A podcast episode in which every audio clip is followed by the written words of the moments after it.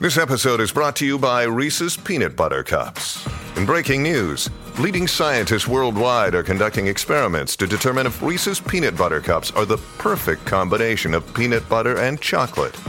However, it appears the study was inconclusive, as the scientists couldn't help but eat all the Reese's. Because when you want something sweet, you can't do better than Reese's. Find Reese's now at a store near you.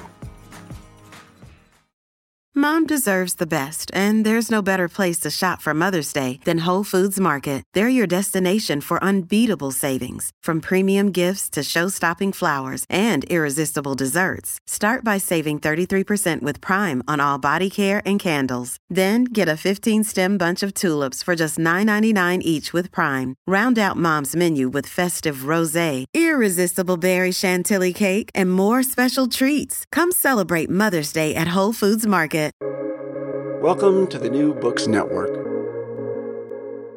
Hello, and welcome back to New Books in Science, Technology, and Society. I'm Chris Gambino, your channel host. Today, we'll be talking to Dr. Nicoletta Batini about the new book, The Economics of Sustainable Food Smart Policies for Health and the Planet. Dr. Batini, welcome to the show. Glad to be here, Chris. Thank you. So, Nicoletta, if you will, could you tell us a little bit about yourself? Absolutely. So, I'm um, originally from Italy, and I am currently the lead evaluator of the International Monetary Fund, working in the independent evaluation office of the uh, IMF. Um, I came to the US about um, a good 17 years ago, and this was not my first job. So my my very first job was at the Bank of England. was I was advisor to the Monetary Policy Committee, um, and then uh, I was basically my background is uh, monetary economics, a lot of inflation, a lot of interest rates.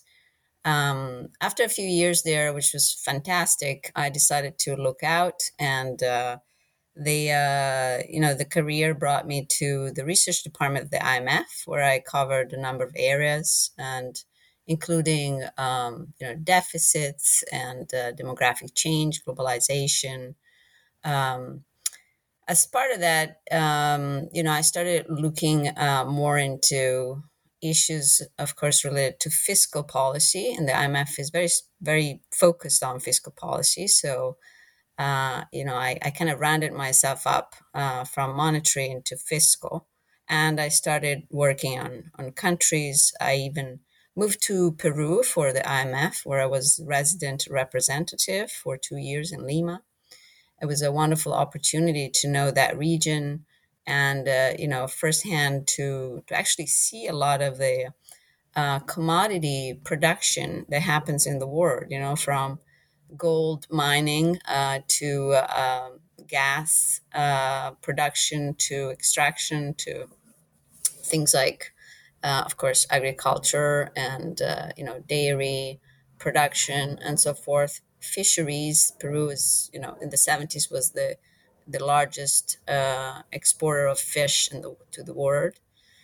Um, and after that, I came back to the United States to our headquarters in 2008 when you know the global financial crisis was uh, now uh, brooming um, and uh, there were visible signs of that already.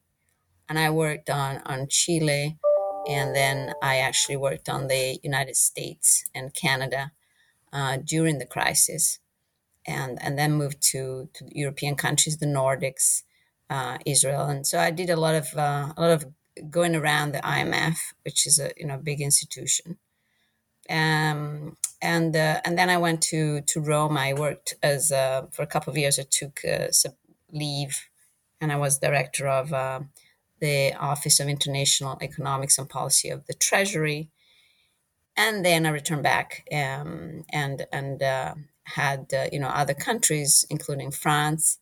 Um, and at that point, I started really. Um, I was looking already for the US. I wrote a paper back in the 2011, 2010 on on the fiscal aspects of the US, particularly the fiscal gap, which is, you know, how much IOU the US has risen to um, uh, because of the fact that expenditure exceeds uh, revenues, including from you know the future commitments, and a lot of that has to do with you know medical care, medical uh, mandatory spending, and as the more I looked at the issue of fiscal spending and where a lot of that originates, the more I got closer uh, to the fact that a lot of that originates, of course, in in health uh, issues and healthcare spending, and and then um, over the years, I figured out that a lot of that, reading you know reports by the World Health Organization and many other uh, studies, that that basically relates to diet.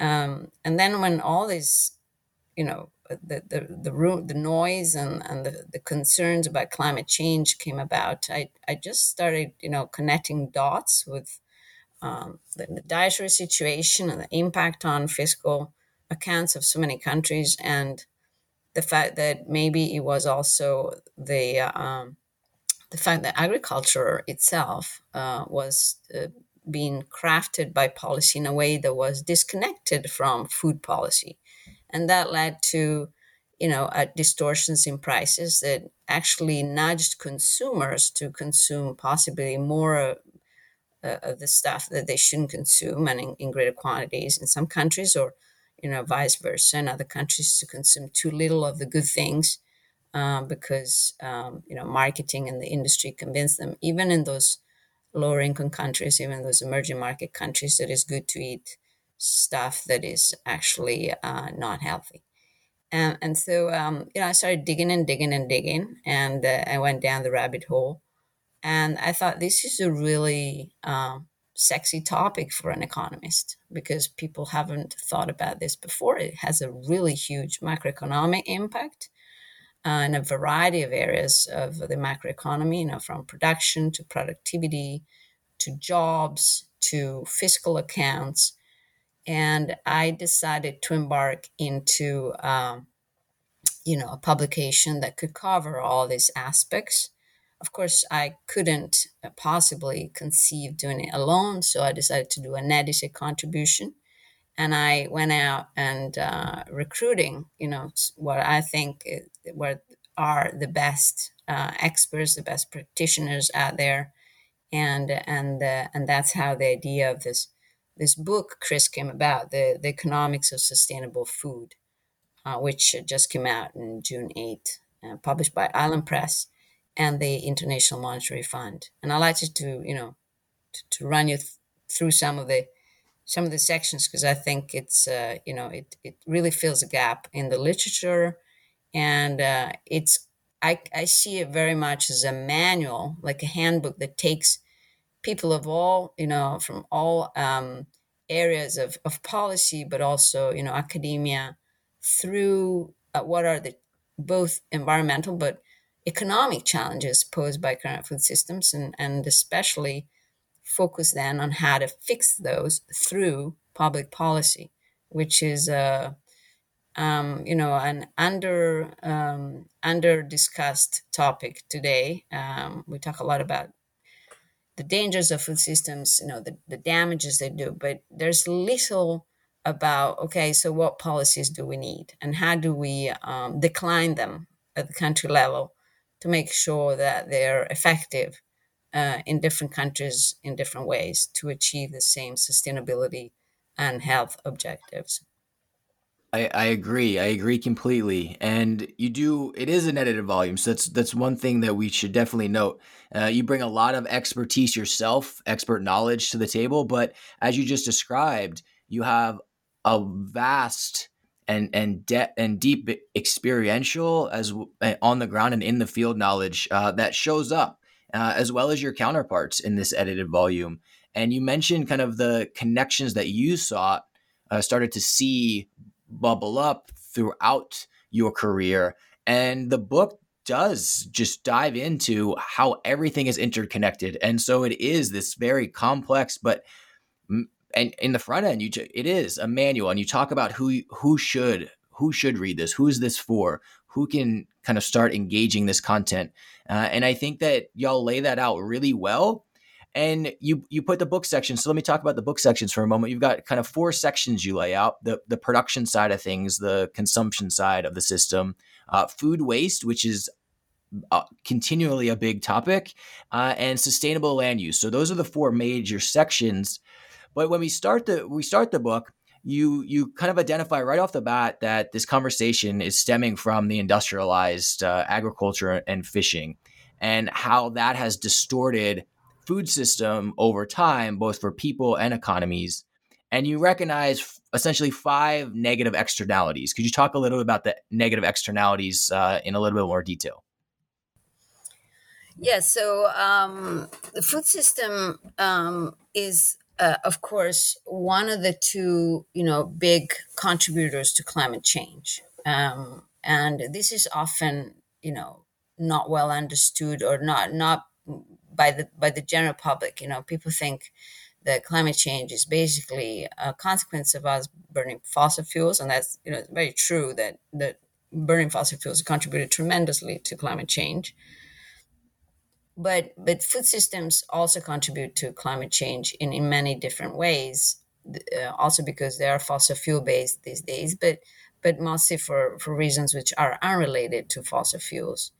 And and so um, when i um, uh, looked at this issue um, you know i immediately recognized um, that the problem is is a bit more complex than a, tra- organizing or uh, thinking, studying a transition in the energy sector because in the energy sector, um, energies, um, uh, the IPCC, the Intergovernmental uh, Panel Climate Change, calls energy a sector, but in economic terms, you know, energy is not a sector. What's a sector you know, electricity or power sector.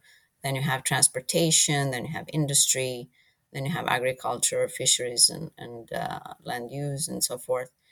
But for, for the for the purpose of aggregating greenhouse gas emissions, they call you know all the sectors that that use electricity, uh, energy sector, um, and the energy sector transition requires basically to uh, make um, power generation um, uh, sustainable right? So so then you can basically go at a lot of the sources and just um, make sure that when you produce that power uh, you make it in a sustainable way. So and we do have solutions for that. We have renewables and of course we have nuclear. Um, large hydro is you know was an option. Now it's mostly exploited. Um, so we have you know these two big big sources. People are thinking about hydrogen but hydrogen itself has to be crafted uh, through energy use, and therefore people are talking about nuclear, hydrogen, and so forth. For food systems is is more complex, and you have a number of endpoints that you need to work at once. And so, uh, one is supply, and the other is demand. Uh, but there's a third area which is um, food waste, because uh, what we don't eat is as important as what we eat, because we throw away all, a lot of it. So um, they say that, uh, according to some estimate, that if food system uh, was a country, be the third largest emitting country in the world. And food waste happens for different reasons in different countries, you know, and we can go a little bit more in detail into that. So solutions different depending on the income tier of a country and, you know, how production and consumption is structured. But the fourth area, which is really important in uh, redressing food system, is uh, is uh, conservation because nature and the um, natural ecosystems are not just uh, a, a kind of quintessential input in our food production, but they are also, um, you know, um, key for uh, carbon sequestration. And why is that related to food system? Well, because uh, basically uh, half of the existing land on earth is used by agriculture and there is a trade-off between using land for agriculture and using it for conservation. And since we know that part of the climate agreements that we have pledged to and the path that we need to embark on to save the planet and ourselves is that we need to mark off a third of the planet for conservation. If we are not doing agriculture well and you know effectively using the land in a smart way, we're basically eating into that 30%. Um, and we are compromising our ability to uh, to you know protect this ecosystem, which have a climate uh, role because they are carbon sinks. So you know the, the way we use land and seas is very important for climate or earth, earth system stability and that goes through uh, ag and fisheries uh, because these are the, the the, the culprit, the number one cause of uh, the degradation of uh, natural ecosystems, uh, the number one cause of um, biodiversity loss. And so you've got you've laid out kind of the big points of the book and you you lay out these externalities to kind of really talk about these are all the ways that the the current system which you recognize and your counterparts recognize in, in latter chapters that I mean there's reason for the industrialization. There was reason for the the, the quote unquote green revolution. Um, and now we have to think about okay it did its job and now we have to think about all the things that came with that, all the all the consequences that resulted from that that we're we're dealing with, um, and that you you even know like still dealing would have dealt with, still dealing with um, in one point in the book, and so the fix is right. The the the thesis of this is the great food transformation, and you say there's three steps toward that. Uh, one for policymakers to understand public health, economic, and environmental trade offs between the, the food system and other uses for land.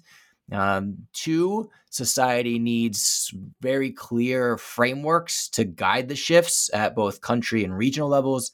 And then third is the the economic policies and, and, and kind of structural reforms to to make the transformation happen.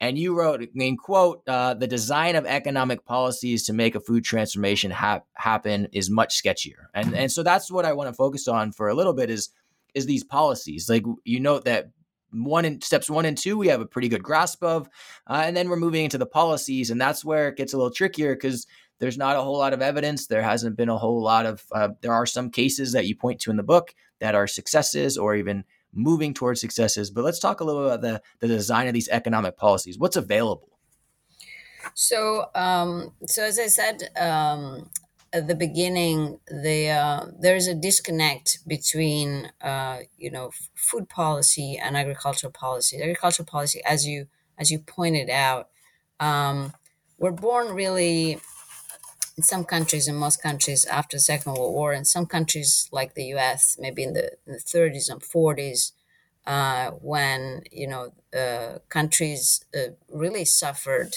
uh, to great extent uh, production problems and and even hunger you know in large swaths of the population because of either you know uh, financial crises or um, the way the land had been treated and and the way it became uh, very quickly unproductive. Um, so um, th- those policies have been basically devised to only maximize y- yields. Uh, maximizing yields uh, led to a series of uh, policy actions uh, that um, you know were for mechanization, for industrialization, uh, and for a greater and greater use of force in the in the, against nature. We could say, you know, in, in fostering almost artificially abnormally amounts of output, uh, with with little regard for the quality of the output, and with little regard for uh, you know the people that were working in those sectors. Uh, you know, people were just kicked out because a machine was replaced. That was fine. You know, that was part of the progress that we had to go through. Uh, and if uh, nature had to be um, for lack of better words, raped through the use of you know chemicals and uh, all sorts of uh, heavy machinery. That was fine because you know these policies now were serving a higher purpose, the purpose of feeding you know those that didn't have food on the table. Uh, while this statement maybe was true at the beginning, you know, at the beginning of what they call the Green Revolution, which was this transformation towards in, you know heavy industrialization of the sector um, you know, clearly it isn't it isn't correct now because if you look at um, you know where we stand on on nutrition, uh, we have a situation where we overproduce in some countries and underproduce in other countries, with all through same methods, um, because of those farming practices and those fishing activities. And uh, uh, billions of people in the world, uh, you know, are malnourished. They're either overnourished or undernourished. Um, and so the system the highly high tech, and, you know, industrialized and um, in, innovative um, uh, configuration that we worked out um, the way to farm uh, in modern times uh, it is actually completely inapt to feed us. You know, it leaves a lot of us out, and even those that uh, have access to food and can can kind of regulate themselves in eating the right quantity it's very hard to find the right quality. And that usually comes at a, a very high price, at a premium to what one should pay for, for healthy food. And so it's, you know, it's inaccessible for large chunks of the population, creating what I call, you know, health inequalities and food inequalities of immense, immense proportions. So, um, you know, the policy is the is a culprit here that really caused the system. And so the solutions lie in changes to the economic policies and structural reforms. And there is very little about it because uh, first of all uh, as i say in the book and you know in the first chapter macroeconomists have washed their hands of this problem. Macroeconomists think that agriculture and fisheries are almost not worth looking at because the value added of these sectors is very small. Value added being, you know, uh, the uh, what is produced minus what are inputs that go into it. So it's like the additional value that the sector uh, produces, and that's you know that's a consequence of of the way the system is structured because the inputs are expensive and a lot of inputs, chemical inputs, fossil fuel inputs, land has become extremely expensive. Uh, and therefore, you know, when you subtract all that, um, you know, the value added looks small, but but you know that shouldn't detract us from knowing and acknowledging that you know food is what keeps us alive. I mean, we all eat three times a day. Food is our energy, um, and and uh, more importantly, you know, food is production is the largest employer in the world because while it employs a you know only 5% of the labor force in advanced economies it still employs an enormous amount of people in non-advanced economies. And so if we were to move to those economies towards the advanced economies way of farming you know those uh, billion jobs would be lost and we would have a massive uh, unemployment situation and, and great uncertainty uh, and so forth. So uh, the policies are, um, you know, es- essential. They, they, they do vary depending on countries, um, but there hasn't been enough, I think, thinking um, of how to shape them organically across these four areas that we talked about, which is, you know, working simultaneously on supply, on demand, on food waste, and conservation. And and what we do here in the book with the with the co-authors and authors is to really, uh, you know, uh, taxonomize and, and, identify a number of policies that are going to work well um, in in a lot of countries, and then we also give country case examples of successful successful policies in, in some of these in some of these areas, so people can you know get a sense what um, the benefits, the economic benefits, um, and of course health and environmental benefits of doing things right. Um, so uh, if if I were to explore the you know the policy angle a little bit more, I mean a lot of these policy are fiscal policies, so they have to do you know with the usual taxes and subsidies, tax exemptions. Um, but a lot of policies have to do with regulation which is also in the economic policy domain. And, and some policies have to do with structural reforms. Uh, so changing the way you know markets work, uh, which is uh, of course um, a domain of public policy. And then there are, uh, you know, some uh, um, some ancillary policies that that, that can be used uh, to guide the transformation, which you know relate to um, investment. So governments have to to make the great transformation in food systems happen.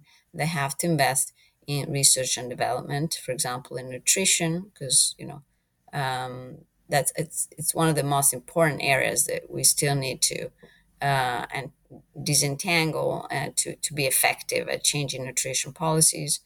They have to invest in, um, for example, just to throw some examples, you know, in uh, weather systems, uh, in you know big data to lower insurance costs for uh, uh, farmers, and there's there's a huge role for public investment. These are actually small investment in magnitude, but they can make a tremendous difference, and they can provide tremendously valuable public goods for the transition in food systems. Yeah, I agree to a lot of your points, and and you've noted and you you make a very clear distinction that between kind of current state of things and as well as kind of these policy mechanisms needed to drive this great food transformation between advanced economies and, and what y'all call less advanced economies. And and even with that distinction and knowing there's things that can happen in in one type of economy versus another uh, you also note and and hopefully our listeners are, are well aware that's a little bit more complex even you mentioned subsidies as one one mechanism even subsidizing kind of industrial practices in advanced economies uh, and and that commodity pricing program impacts the less advanced economies. Even if the less advanced economies don't want it to, uh, it's it's more complicated than just there's mechanisms in each of these types of scenarios, but they cross over. So subsidies in one place can make food prices cheaper in another place that that changes what would happen in country Can you talk a little bit more about that that complexity? Yes, absolutely. So this is, I mean, a well-known fact that you know when the if if uh, an advanced economy subsidizes its industrial agriculture, um, that usually, as it's been happening in the past since you know the 50s and 60s, it, it can lead and it does lead to overproduction. And the overproduction is um, basically reversed uh, or poured onto global markets, which means that smaller producers or medium producers in uh, unsubsidized countries that are you know less uh, prosperous are competed out. They're competed out of their own uh, production. So, say you know cheap rice arrives from a country that subsidizes heavily its rice production and uh, you know the, the farmer producing rice in that country uh, f- still faces higher cost of production because first it's not subsidized and second it's not as industrialized and therefore you know loses his job or her job and uh, and and there is an influx you know of this uh, oversupply that comes from a, a large uh, subsidized advanced economy uh, production system. And that um, it, since in a lot of countries agriculture is, is as we discussed it's a huge employer that basically creates um, you know uh, a lot of uh, a lot of uh, discomfort economic discomfort and stress in a lot of countries. It also uh, makes so that uh, food prices uh, become basically um, um, a, vagary of, of you know commodity markets more generally, um, because for example, uh, food prices depend heavily on the price of fertilizers, which in turn, under industrial agriculture, of course, which uses fertilizers, chemical fertilizers, and those fertilizers, um, you know, are heavily linked to the price of oil because you know they are synthetic and uh, fossil fuels enter the equation, and therefore food prices get linked to oil prices. So now these countries that got you know the bad end of the stick and they lost their ability to produce in a competitive fashion uh, food and now imported because of the laws of the market uh, are at the you know at the mercy of international food prices and uh, commodities markets oscillations. We saw that very clearly in 2007 and 8 when you know oil prices skyrocketed and they brought with them food prices, and that pushed just by that happening of the few quarters you know, something in the order of 40 to 50 million people into straight poverty and hunger. So, you know, there, there are immense and immediate spillovers uh, of uh, policies, agriculture policies in, you know, richer countries onto uh, lower income countries. Um, they really prejudicate the abilities of these countries to develop. And this is not just subsidies, it's also regulation. Uh, for example, you cannot uh, import in the European Union, according to a regulation called the Novel Food Regulation, you cannot import any food that hadn't entered or been marketed in the European Union before a certain year, which is quite far back, like I think it's, you know, the 90s or the 80s. Um, but don't quote me on that, but it's, you know, it goes far back. So imagine you're a, you know, a farmer in the Amazon and you discover a berry that you know is um, uh, is is is then proven to be a perfect uh, fighter for obesity or influenza or what have you. Well, you just cannot commercialize it in the EU because there's a regulation says was it being traded before in the EU before this year? No, we just found it. Well, you can't sell it here. And you know there, there are a bunch of other things which I won't go into, like the size of food, um, you know, the color of food, which regulate which foods can enter countries. And that's another way in which, you know, agriculture in these other countries is impeded, is impaired. And, and so, uh, yes, the public policy uh, has a big role to play. And the market is uh, very global. Um, so it's very concentrated vertically and horizontally. And that means that, um, of course, you know, a lot of these big companies which now hold what? One there, I think there's one company that holds, you know, a third, two thirds of the seed market, uh, two thirds of the patented, um, um, you know, uh, herbicide, two thirds of the, the numbers are just stunning because in, in market concentration terms, when a market a, a, a, dominant player holds more than 20% is considered uh, a trust, is considered, you know, um, a high concentration. And here we're talking about concentration levels of, you know, 70, 80% of the market in the hands of, you know, one, two large uh, global producers. So a lot of these producers, of course, um, are very influential. You know, people talk about lobbies, uh, food food lobbies or agricultural lobbies all over the world, and and they do influence policy. So um, you know, um, some people say they write their own policies at this point. They just uh, uh, are very closely connected with uh, you know legislators, and, and and that's how the system keeps you know keeps floating in in the way it's configured. So to change it you know, uh, that there needs to be consciousness about, uh, you know, the larger um, implications of what's going on here. And there needs to be a connection made between agriculture policy and food policy. Now, the good news here is that uh, agriculture, you know, even the big players are now aware that a there's a consumers have become more conscious about the food choices, and that comes out very uh, very vividly in consumer service, uh, retail consumer service, where you know shift. There's been a, a, a very detectable shift in the way uh, people um, seem to decide about their dietary choices. This is in part generational because uh, you know millennials and Gen Z have a complete different mindset about what they eat and what they should eat but it's also you know related to the fact that there have been a bunch of reports for example about meat consumption and the impact on health and other aspects of uh, you know food safety um, that have created public scares globally and people have become much more attentive to what they eat uh, and where it comes from and how it's produced.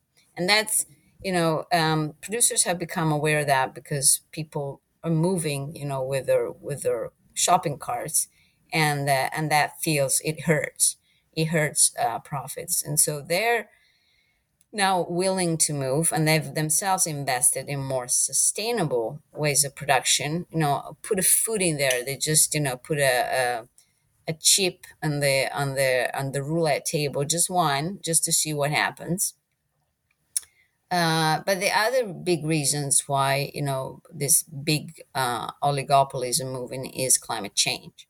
Climate change is actually impairing or jeopardizing the ability of you know big industrial uh, farms that monocrop that use a lot of fertilizers is is uh, and use a lot of water where water shouldn't be used or should be used much more parsimoniously for more indigenous types of you know crops and uh, animals. They become aware that this is you know there's this game is going to end pretty soon um, because soil is uh, globally degraded or very degraded. Water is you know now being pumped out at rhythms that are completely incompatible with uh, water sustainability concepts. Um, I mean, I can go into the details of what's going on, you know, from uh, from uh, China to Saudi Arabia to uh, the United States um, to parts of Africa. But I think it's you know it's very well known that we are a lot of these countries have now pumped out uh, water from fossil aquifers. These are unreplaceable aquifers, and you know we the, the number of, of wells and pumps that are being installed daily is just mind boggling. Water is just, you know, you have to go deeper and deeper and deeper to bring it out. And some areas of India, you know, some states, half of all electricity is used to pump water out because there just isn't water at shorter uh, or closer locations, you know, under the crust. So you have to go a thousand feet down. So um, climate change is a big game changer for this the food system and, and those who are involved into production, and and so they have become a little bit more responsive. I mean, of course, they're playing end game, like you know the oil industry saying, "Let's see how much more we can profit of this before we jump into a new way of producing." Um, but but they're scared, and so um, I think it's a good moment to start thinking and, and writing down this uh, these new policies and see how they play out in the you know in the public domain. There's definitely support from public opinion globally. Yes, you make you, you make a great case for all of those in the book, and so we've talked now about some of the supply side um, issues and policy mechanisms. You you just started talking about some of the demand side, uh, also talking about kind of the the private companies and how they're starting to see the wind shift and uh, becoming big players in transitioning for this kind of great food transformation. Can we dive into with the the time we have left? Can you talk a little about like one or two of the policy mechanisms levers that y'all discuss with regard to the food waste section and then also with regard to the conserving or sustainable land use section?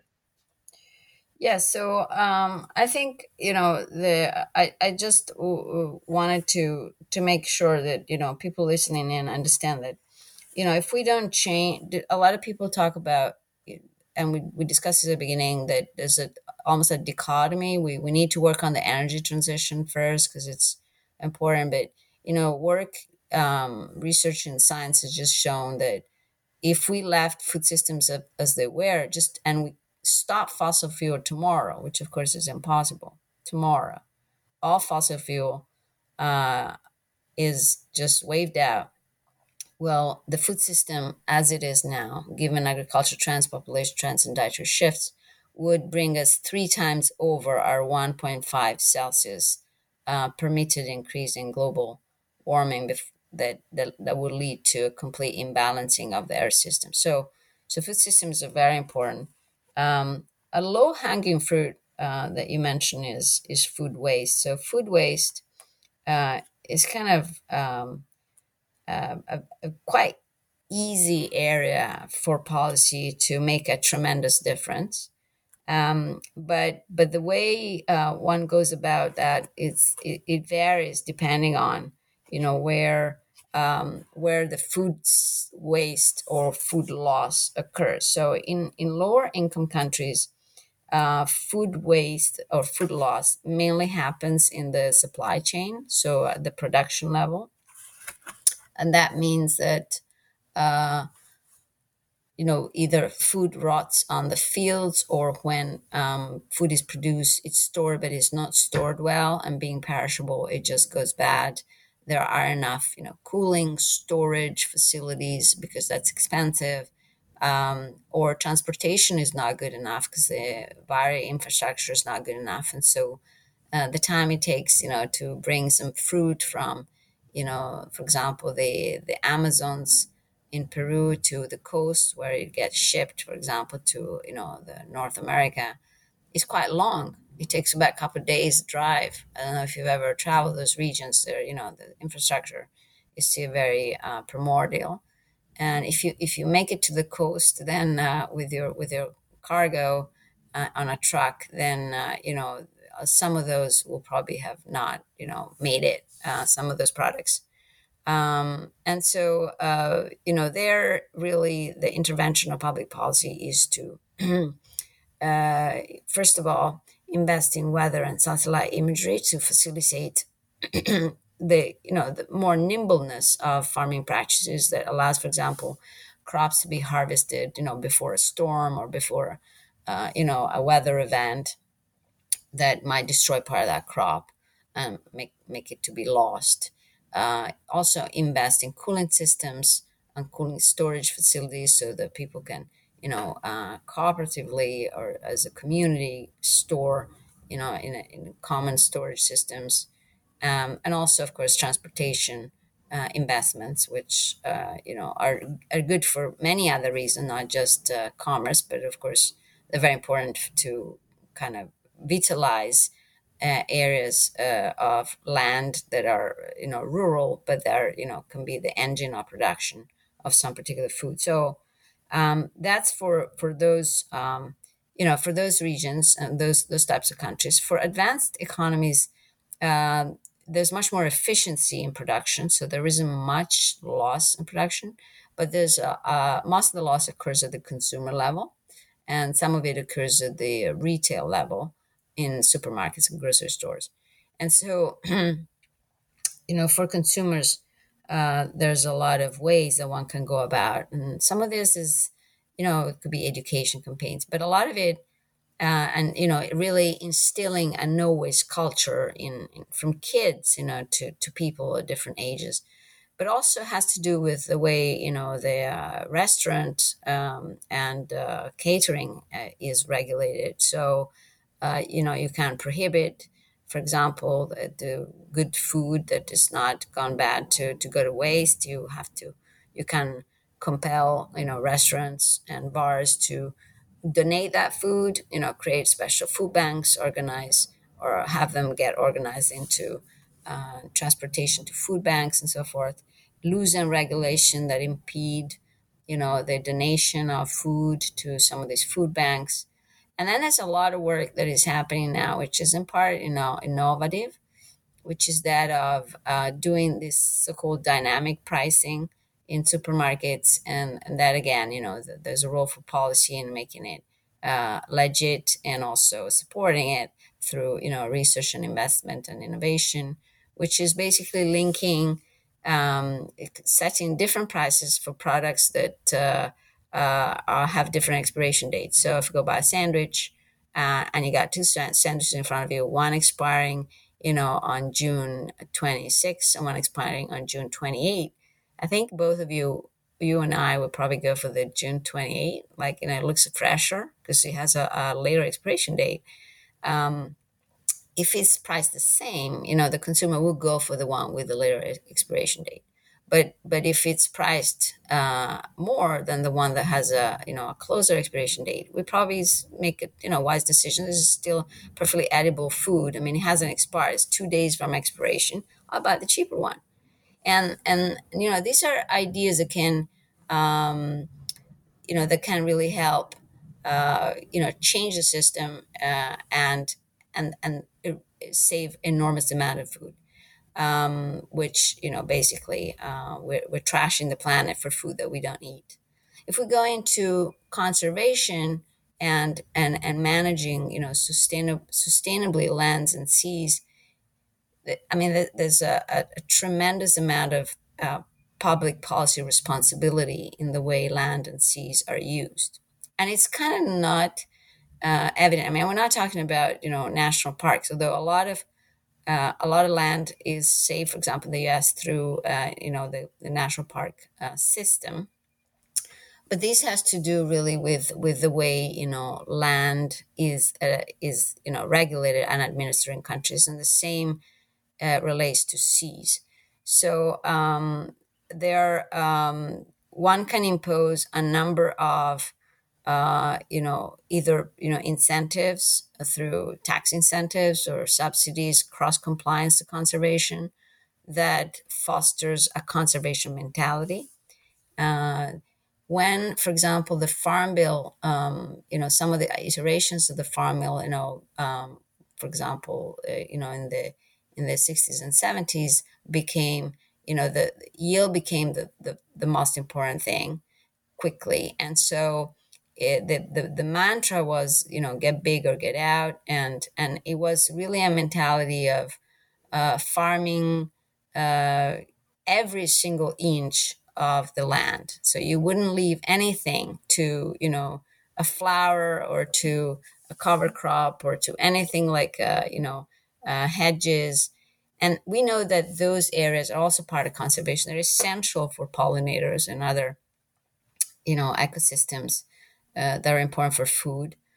Uh, but we also need uh, policies, to, you know, for big, uh, big protection of contiguous areas, both at land and at sea, and that has to go through a number of initiatives that basically uh, give a price for farmers to convert their lands into rewilded areas. So the idea that we have in the book, there's a bunch of you know fiscal financial incentives but you um, and this is not a new idea is to create carbon funds for uh, you know basically financially rewarding uh, people that that actively uh, keep their land uncultivated um, you know penalize uh, penalize or prohibit uh, farmers from you know draining uh, key ecosystems like you know peatlands or destroying mangroves for shrimp production and so forth. So you you really have to have in mind conservation when you're doing agricultural policy because you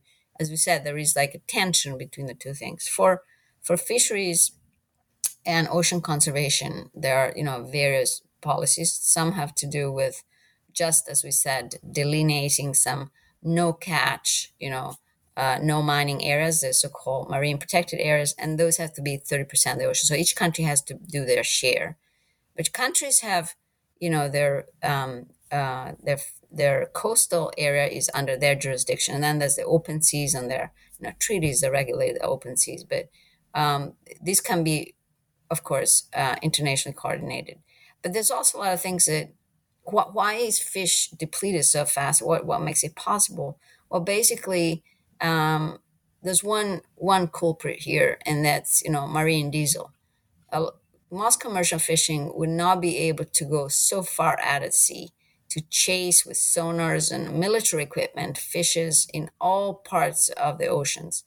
Um, for a profit if you know the uh, the fuel was wasn't so cheap and if they didn't receive subsidies also from government. So redressing the subsidies to um, sustainable forms of you know fishery which could be shallow tra- trawlers or no trawlers, regenerative ocean farming, which you know doesn't actually involve fishes but just you know um, scallops, clams, and seaweeds.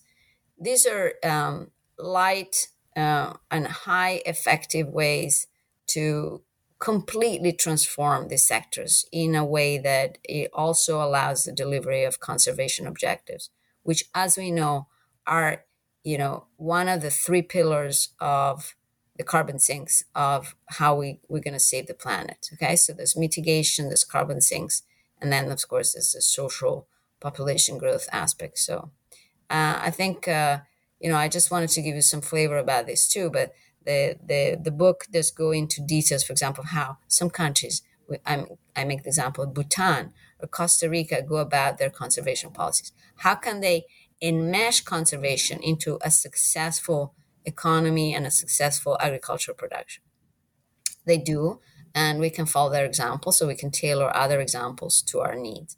But there is a big role for public policy and uh, including, you know, uh, being able to monitor conservation uh, through satellite imageries to even facial recognition of fauna and and all that can be shaped by the right policies and we discuss those policies in detail uh, in the book yeah and I, we appreciate just the the breadth and kind of overview of the policies and mechanisms available and and again to reiterate what you just mentioned the book goes into more options as well as more details within those options. And some of those options come with success stories and, and kind of notions of where they've been used and how they've been used uh, well. And so, as we're coming to a close, I just want to say thank you for for joining us, and and we took a big chunk of your time. And I know this book is brand new off the press. So, how are you seeing it being utilized, and kind of what are you working on now that the book is is out there? Well, uh, I have a number of outlets, and uh, I'm presenting uh, in various international fora, um, including the Science Day at the UN uh, Food System Summit, which is coming up uh, this July, and then in the fall for the Leader Summit. Um, but I really would like to be uh, you know distributed in academia and becoming like you know a vademecum for both policymakers but also people interested in the sec in the sector you know people that work in the sector to get a frame uh, around you know the way we should think about these issues and how we can you know work synergistically uh, across a number of disciplines to fix the problem this is i see it as the biggest biggest problem and challenge we have fossil fuels is very important. It's key, but you know, like Johan Rockström says, it's the easy part. What's complex is the carbon sinks and food, and we really need to have all hands on deck to fix the problem. So I'm gonna go out there and make a lot of noise with the book in my hand. well, the fact that I have it in my hand, I, I know for certain I'm going to be adopting some of these chapters into the food and ag policy courses I teach at the graduate level. So I really appreciate you and your colleagues taking all the time and energy that goes into creating an edited volume uh, because I think it does bring a lot of discussion to the table and, and presents some information that, like you mentioned, was a, a little bit sketchier. Thank you so much, Chris. It was great. It was great being with you today. Thanks again. Thank you. Bye bye.